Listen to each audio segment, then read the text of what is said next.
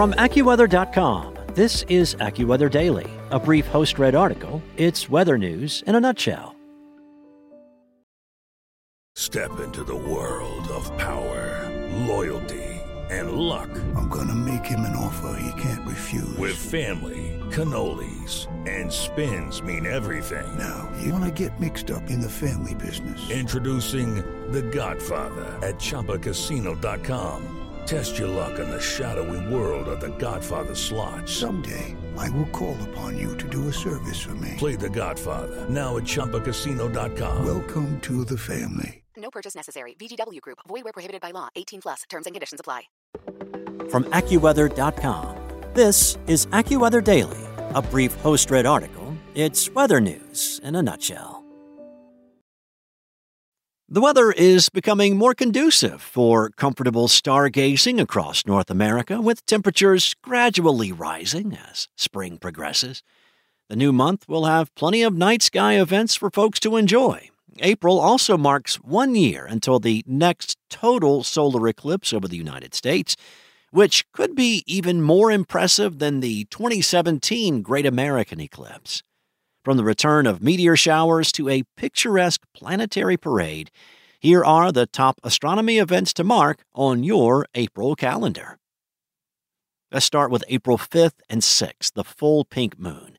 The first full moon of spring kicks off April's astronomical agenda, illuminating the night sky on Wednesday, April fifth, into the morning of Thursday, April the sixth. April's full moon is commonly called the pink moon, not due to the color the moon will appear in the sky, but rather in relation to wild ground phlox. This wildflower is usually one of the first to bloom in spring and has pink petals, serving as the inspiration behind the full moon's nickname. Now, other nicknames for April's full moon include the frog moon, the breaking ice moon, the broken snowshoe moon, and the sugar maker moon, according to the Old Farmer's Almanac. Now, April eleventh, Mercury in the evening sky. Mercury is the most elusive planet to see with the unaided eye due to its close proximity to the sun. But during the second week of April, sky watchers will have a brief window of opportunity to see the planet in the evening sky. The planet will appear above the western horizon after sunset on Tuesday, April eleventh, and it will hang so low in the sky that trees or buildings could block views of Mercury. It may also be challenging to spot, as it is a dim planet, but two other planets will help guide stargazers to discover Mercury around the middle of the month. Mars and Venus will align with Mercury during the second week of April, creating a picture-perfect celestial sight. Tuesday, April eleventh, will be the best night for spotting this trio, but the alignment should be visible throughout the entire week, yeah, weather permitting. And then on April twenty-second and twenty-third, the Lyrid meteor shower. There has been an absence of meteor showers in recent months, with the most recent one taking place on the third night of twenty twenty-three. The extended meteor shower drought will come to an end on Earth Day as the Lyrids peak. Experts expect around fifteen to twenty meteors per hour on the night of Saturday, April twenty-second, into the early morning hours of Sunday, April twenty-third, according to the American Meteor Society. This will be a good year for the Lyrids, as the shower peaks two nights after a new moon, meaning moonlight will not wash out any of the dimmer shooting stars. In twenty twenty-two, a nearly full moon outshined many of the meteors associated with the Lyrids. The Lyrids will be followed by the peak of the Eta Aquarids two weeks later, one of the year's best meteor showers for the Southern Hemisphere. April eighth, twenty twenty-three marks one year until a total solar eclipse over North America.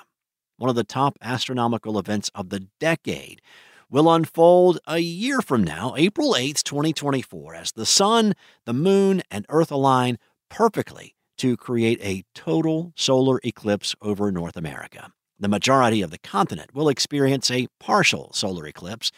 Still, a narrow zone from Mexico to Atlantic Canada will witness the moon completely block out the sun for several minutes. This path will extend from central Texas through northern New England in the United States. The opportunity to see an eclipse without traveling internationally should not be missed, expert eclipse photographer Gordon Telepin told AccuWeather.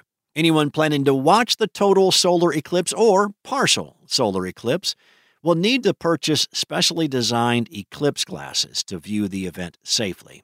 Experts urge people to procure these glasses sooner rather than later, as they could be difficult to find in the weeks leading up to the eclipse.